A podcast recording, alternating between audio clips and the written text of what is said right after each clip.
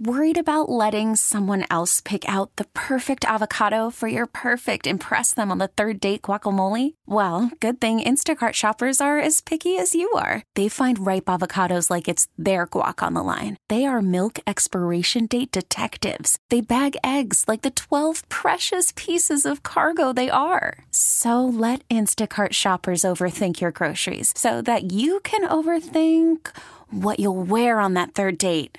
Download the Instacart app to get free delivery on your first three orders while supplies last. Minimum $10 per order, additional term supply. T Mobile has invested billions to light up America's largest 5G network from big cities to small towns, including right here in yours. And great coverage is just the beginning. Right now, families and small businesses can save up to 20% versus AT&T and Verizon when they switch. Visit your local T-Mobile store today.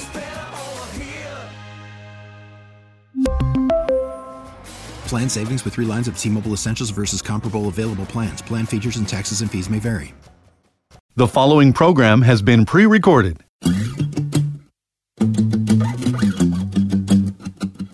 Thanks for tuning in this weekend to Let's Talk Portland, Audacy Portland's weekly public affairs program. I'm Gary Bloxam. This time, we're going to talk about the ways schools around the Portland metro area and the rest of the state are addressing the mental, emotional, and social challenges for students this school year. On the show this time, I would like to welcome Dr. B. Grace Bullock.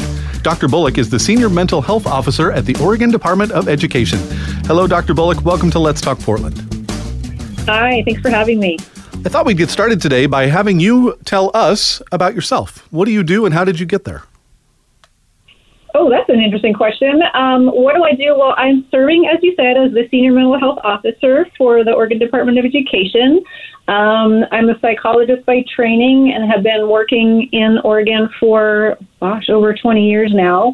Um, and uh, I came to this position because ODE really recognized that we needed to center mental health and education, and that um, it was important to have you know people within the agency that could um, think more more systemically and globally about how we center and embed mental health in schools, and and also to um, really take advantage of all the beautiful work that's being done already, and find a, a way to coordinate that in a uh, hopefully a more effective way.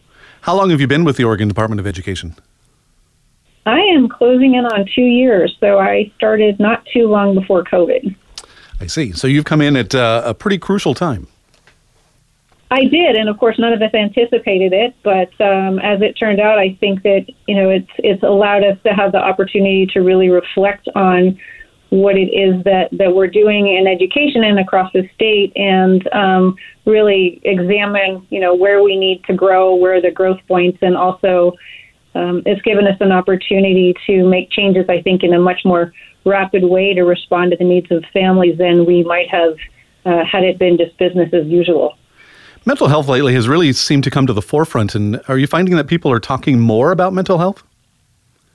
Absolutely. Even when I started at ODE a couple of years ago, I think that the you know the the term mental health was often equated with mental illness, and so um, there was a more of a stigma I think than there is now uh, around mental health. And you know we've we've also had the the help of a lot of you know prominent athletes and, and other celebrities that are talking about their their challenges with mental health, and I think that that's brought the conversation more into the mainstream. And those athletes and, and celebrities are talking about it in a real way. They're not um, sugarcoating it. They're really putting themselves out there. Yes, and I and I really appreciate that. I think that one of the you know one of the challenges that we've had just in the field of mental health is the the notion that if you are experiencing symptoms, if you're feeling sad or frustrated, angry, uh, anxious, that somehow there's something wrong with you. And I, I think that you know, what we know from the research is that the emotions that we experience are part of how we respond to life events. So it's it's nice to see people talking about their their challenges because I think that we've had this illusion that everyone is doing really well except us, and and it's good to bring that conversation into the mainstream. Yeah, like I've heard several times, it's okay to not be okay. Absolutely, especially now. I think we, if there was ever a time to be not okay, it would be during a global pandemic. when we can all relate to it, right? So Absolutely. So let's talk about some of the challenges that kids are facing right now. Um, what are you hearing out there? you know, kids are um, beautiful receptors of their environment and information, and um, also, you know, they they don't have the benefit of having years worth of experience of seeing that when things are, are really difficult and challenging, that they often will pass and there will be something on the other side. So I think that, you know, the, the difficulty that I'm hearing a lot of, of kids are facing is just feeling like we're we're stuck and we have been for, you know, a year and a half now, but we're stuck in this kind of perpetual um, place that doesn't feel good, and it feels like that there's there's no end to it. So I think it's you know it's it's up to us adults to reinforce the fact that this is not you know life as we know it forever, but for the for the given moment, um, it is it's a challenge. Kids have been back in school for a few weeks, uh, even a couple of months now in some places, and um, that must feel really good for them to be able to get back into an environment like that. Are things changing at all? You know, it's, it's interesting you mentioned that because I'm hearing a wide range of responses. I think that it all depends on how children or how students were affected by COVID. So for some, being back in the classroom is a wonderful thing. They get to be with their peers, they get to be with their teachers, and, and you know, in an environment that they thrive in. And for other students who may have been, you know, more inclined to be introverted, less social, um, students that were bullied, students that had challenges in school, for them getting back into the in-person environment, I think has been harder because um, one, they're dealing with just the stresses of the unknown, but also that being, um, you know, working from home was a was a benefit to them. So it's really a mixed bag. Yeah, yeah. I have a couple of teenagers in my life, and I've asked them, "What do you miss the most?" And they always say, "I miss my friends the most." Yeah, yeah, absolutely. Um, and, and, for kids that don't have a lot of social connections at school, that's less of uh, less of an issue than for kids that really thrive on being around peers and doing group activities. We're talking today with Dr. Grace Bullock, Senior Mental Health Officer at the Oregon Department of Education. Now, uh, the Oregon Department of Education is really prioritizing mental health. Let's talk more about why that is and how the state is addressing this. Absolutely. Um, you know, the Oregon Department of Education and our partners at the Oregon Health Authority really recognize that mental health is one of the cornerstones of education. So, in order for students to learn and teachers to teach and you know families to thrive, we need to make sure that we're very intentionally thinking about how to create spaces where students can thrive and where their mental health is supported. What does the research and data tell us about how to promote mental health, not only for kids, but for adults too? Well, I'm going to focus on one particular area of research um, because there is, you know, a vast body of research that we can draw from. But one of the, the findings that I think is most relevant, particularly in the era of COVID, is the importance of relationships and social connections. And we know from, you know, decades and decades of research that one of the best ways to promote and uh, support our mental health is through safe, supported, caring relationships. And it's interesting if you look at the research, you know, there are studies that look at the difference um, in an elderly residential home of, uh, of adults who were um, randomly assigned to take care of a plant and those adults who were taking care of a plant and had a connection even with a plant um, did better in terms of their health and well-being than than adults that didn't. So it doesn't necessarily have to be a human. Um, many of us have four-legged uh, four-legged friends that are a great source of emotional support. But having some kind of relationship and some kind of connection uh, is really one of the main ways that we can promote and support our mental health, um, whether it's children or adults. Yeah, that, I think everybody can relate to that. You know, when we're all trapped in our house when we were quarantining a few months back, it was like, okay, this I, I feel the walls closing in. This is getting a little creepy. Yes, it, it, it, it's so true. Um, and you know, I'm I'm introverted by nature, so the first few months of COVID, I was thinking, hey, this is great. I get to work from home. You know, I don't have to deal with commuting. It's what what a, what a great situation this is. And um, I started noticing when I started feeling antsy about not seeing people. That was really a reflection point for me and thinking, wow, this must be really hard for the extroverts out there if I'm having this reaction. Yeah, for sure. Dr. Bullock, you've been doing this work for a long time. Have you ever experienced anything like this, like the pandemic? Obviously, Absolutely. none of us have, I don't think, but just in, in no. general terms. Absolutely not. You know, I, I think the closest that I can come was that was the after effects of 9/11 and how that changed the, the dynamics of this country as we faced such a you know a, a wide scale tragedy. Um, but I, I haven't seen anything like this where we're all talking about you know the, the effects of the pandemic and how it's affecting our mental health. Uh, you know, we're all talking about things like vaccinations, which were never part of the social conversation before. So no, I, I haven't seen anything like this and it seems to be going on for a long time. You know, like you you just mentioned September 11th, that lasted in in our conscience for a long time, but it it seemed to fade away much more quickly than this pandemic is fading away. It's this hasn't really faded away at all. No, and I think one of the biggest challenges with the pandemic compared to 9/11, which was, you know, a fairly isolated incident, is that we just don't know where it's going to go. And one of the most uh, stressful things, or one of the things that causes us, uh, humans at least, uh, the most stress is not uh, knowing what's going to happen in our environment. So, not being able to predict and anticipate what's going to happen next. And that tends to uh, create a feeling of helplessness or a lack of control, which for most humans is a, is a source of stress because we just don't know how to anticipate or respond to what's coming next. Now, we're about 18 months into the pandemic. Uh, pa- parents probably still need to talk to their children about certain things. Do you have any suggestions for how parents can uh, talk to their kids about, about things that are going on? That's an excellent question. And, you know, the answer is really dependent on the age of the child. So, for example, young children may not have as much of a sense of the, the larger context of the pandemic. They're just more um, you know, they're they're more attached to the immediate. You know, why can't I see my friends, or why haven't I seen my grandparents? Um, and so for them, just explaining and creating what I call containers of safety, explaining what's happened in a developmentally appropriate way. So obviously not giving too much detail, but also I think for all age groups, reaffirming the fact that you know we're we're in this together. Um, I'm creating a safe space for you. No, I can't anticipate what's going to happen, but we are here together and we're going to get through this together and it's going to be okay. Are there some signs or behaviors that kids could be uh, expressing that maybe lead parents to ask certain questions about their mental health?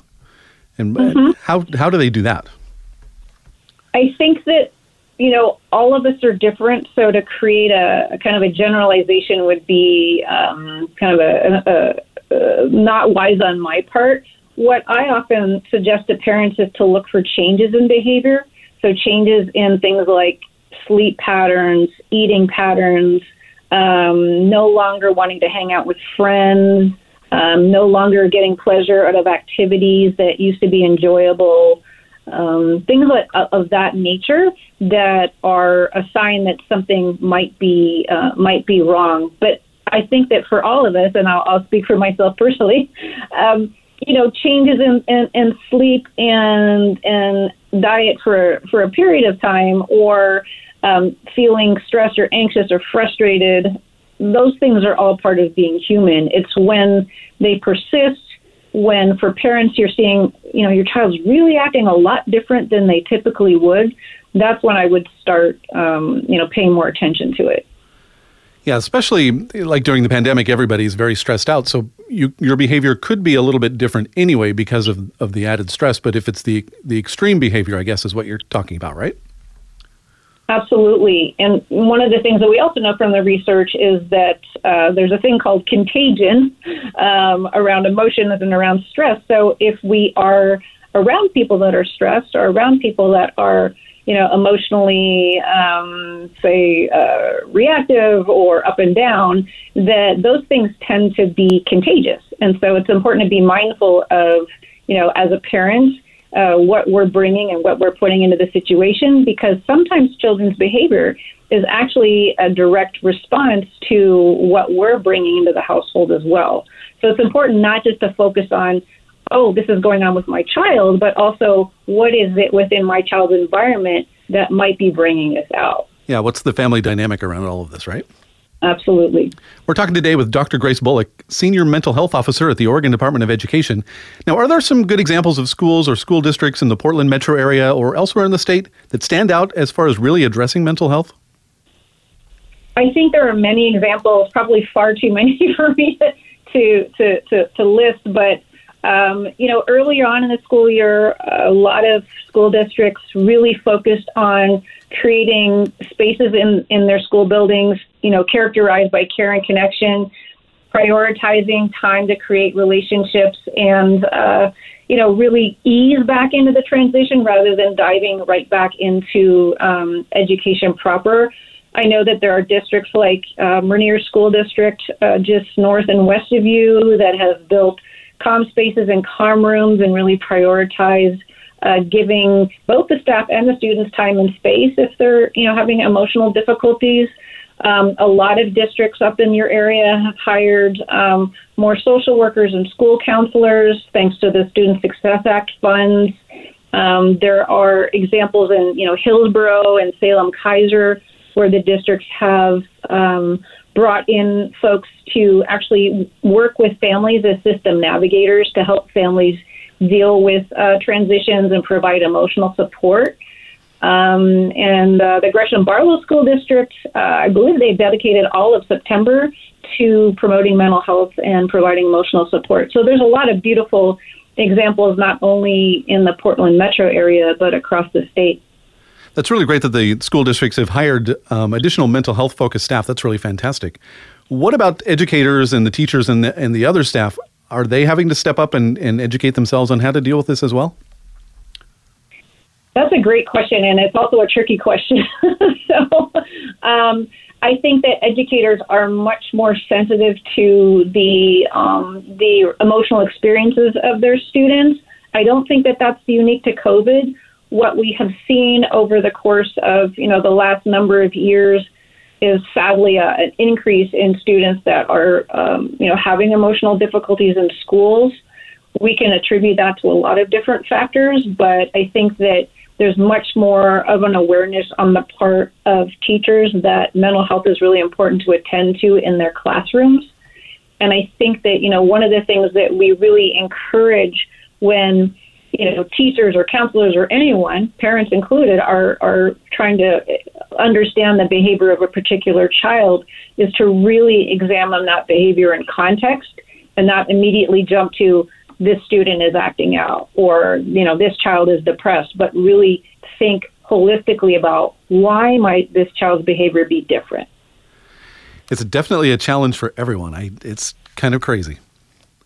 It is, you know, and, and teachers and, and school staff are also dealing with, um, you know, the, the situations in their own homes and their own families with their own children um, and parents and illness and, you know, everything that you and I are experiencing in our, in our home lives. Teachers are experiencing that not only in their personal lives, but also in their school buildings. So that they really um, have an additional challenge, I think, that they're facing A few minutes ago, you mentioned the Care and Connection campaign, which is something you started. So let's talk more about that. Tell me about the Care and Connection campaign.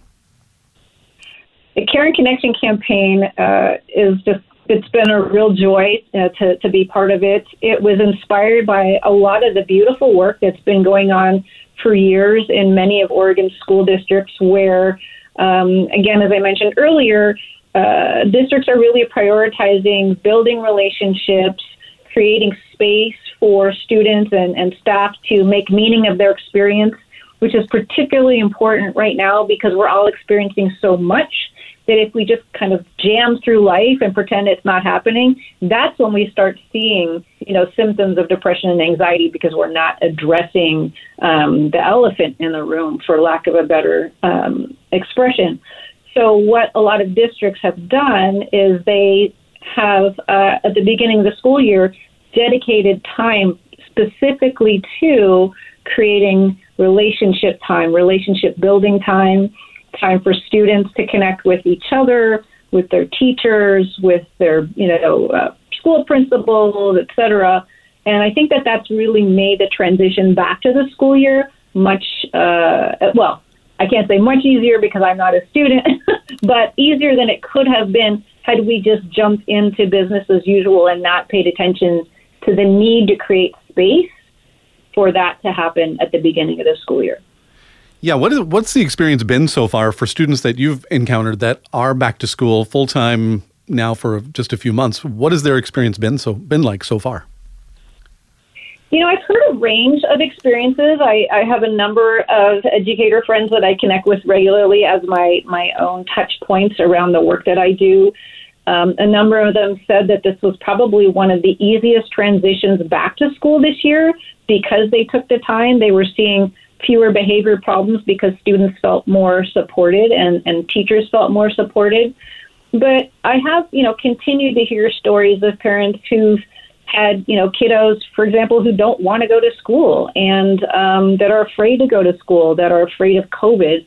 And so it, it's not a, a universal response. And I think that, you know, it speaks to the need for us to continue to uh, prioritize mental health throughout the school year and beyond because, again, we're still in the middle of this pandemic and um, it's going to bring up a lot of stress and anxiety for many people.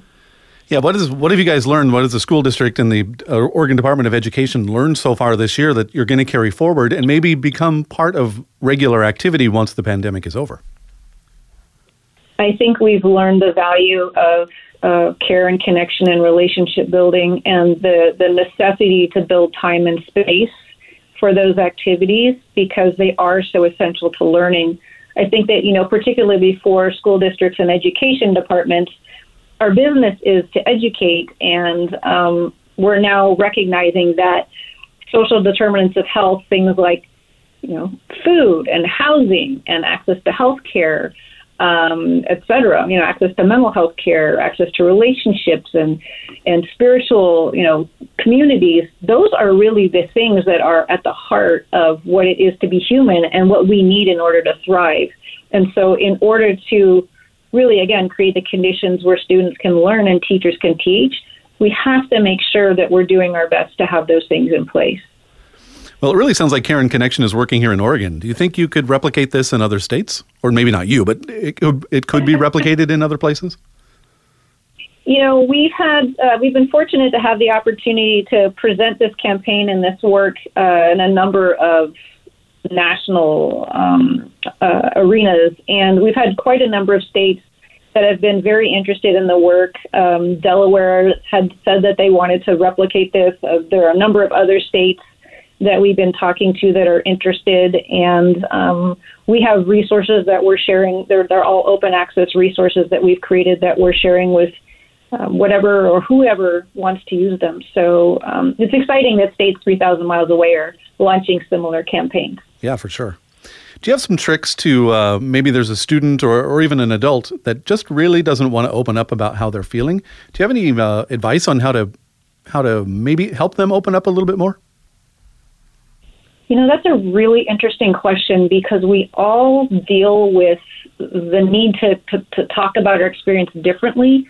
And I think that in our culture, the expectation is that opening up is good or that we should all be opening up and speaking about our experience, which is, you know, very much um, driven by the dominant culture that we live in. But there are many um, other cultures and many other, uh, you know, individuals, myself included, who don't necessarily feel comfortable opening up about our experience. So I would say that it's important to give people space to show up in ways that they're comfortable. I think creating the space for that conversation is as important or maybe even more important than getting that information because when there's a trusting relationship, hopefully it will come over time. But if we probe and press, sometimes we're actually creating the reverse conditions where people do not want to talk. And I think that that's when we worry that we're creating the opposite effect that we're, we're hoping to achieve. Yeah, that makes a lot of sense. Creating the space where you can feel comfortable, uh, that that seems like that's the place to open up. Absolutely, and for parents, you know, it could be taking your kids for a, a walk when you're walking your dog, or or you know, sitting down and playing a game, hanging out, watching TV. A lot of these things are very informal and don't need necessarily the you know sit down at the table face to face having that conversation. Yeah. A lot of that information again um, is exchanged just through t- taking time to care and connect, and, and it doesn't need to be something that's necessarily structured. In the last little bit of time we have here, can you uh, help us learn about some resources that are available for students and families that may be finding the return to school a little bit hard this year? Absolutely. We have a, a website. It's oregon.gov slash ready school. And that website has a tremendous amount of resources for families um, in, in lots of different you know domains. There's public health information, there's educational information. We have a whole um, library, I'll call it, of mental health resources. We have um, Care and Connection campaign resources. There's a, there's a whole web page devoted to that. Um, and then also, you know, your local school district or your local school most likely has its own web page that links to more local resources. And of course, most of the schools in Oregon, or at least in your area, have uh, school counselors and other mental health professionals that can also connect you with resources if you're you're needing that. And of course, there's always the local county um, public health or behavioral health office as well. You've given us really invaluable information today. I'd like to thank you for being on the show. Thanks for having me. We've been talking today with Dr. Grace Bullock, Senior Mental Health Officer at the Oregon Department of Education. Thanks again. If you'd like to hear this interview again, just search for Let's Talk Portland on the Audacy app. Let's Talk Portland is an Audacy Portland public affairs program. We really need new phones. T-Mobile will cover the cost of four amazing new iPhone 15s, and each line is only $25 a month. New iPhone 15s? Only at T-Mobile get four iPhone 15s on us and four lines for 25 bucks per line per month with eligible trade-in when you switch. Minimum of four lines for $25 per line per month with auto pay discount using debit or bank account. $5 more per line without auto pay, plus taxes and fees. Phone fee at 24 monthly bill credits for well qualified customers. Contact us before canceling account to continue bill credits or credit stop and balance on required finance agreement due. $35 per line connection charge applies. Ctmobile.com. We get it. Attention spans just aren't what they used to be heads in social media and eyes on Netflix. But what do people do with their ears? Well, for one, they're listening to audio. Americans spend 4.4 hours with audio every day. Oh, and you want the proof? Well, you just sat through this ad that's now approaching 30 seconds. What could you say to a potential customer in 30 seconds? Let Audacy put together a media plan tailor made for your unique marketing needs. Advertise with Audacy. Visit ads.audacy.com.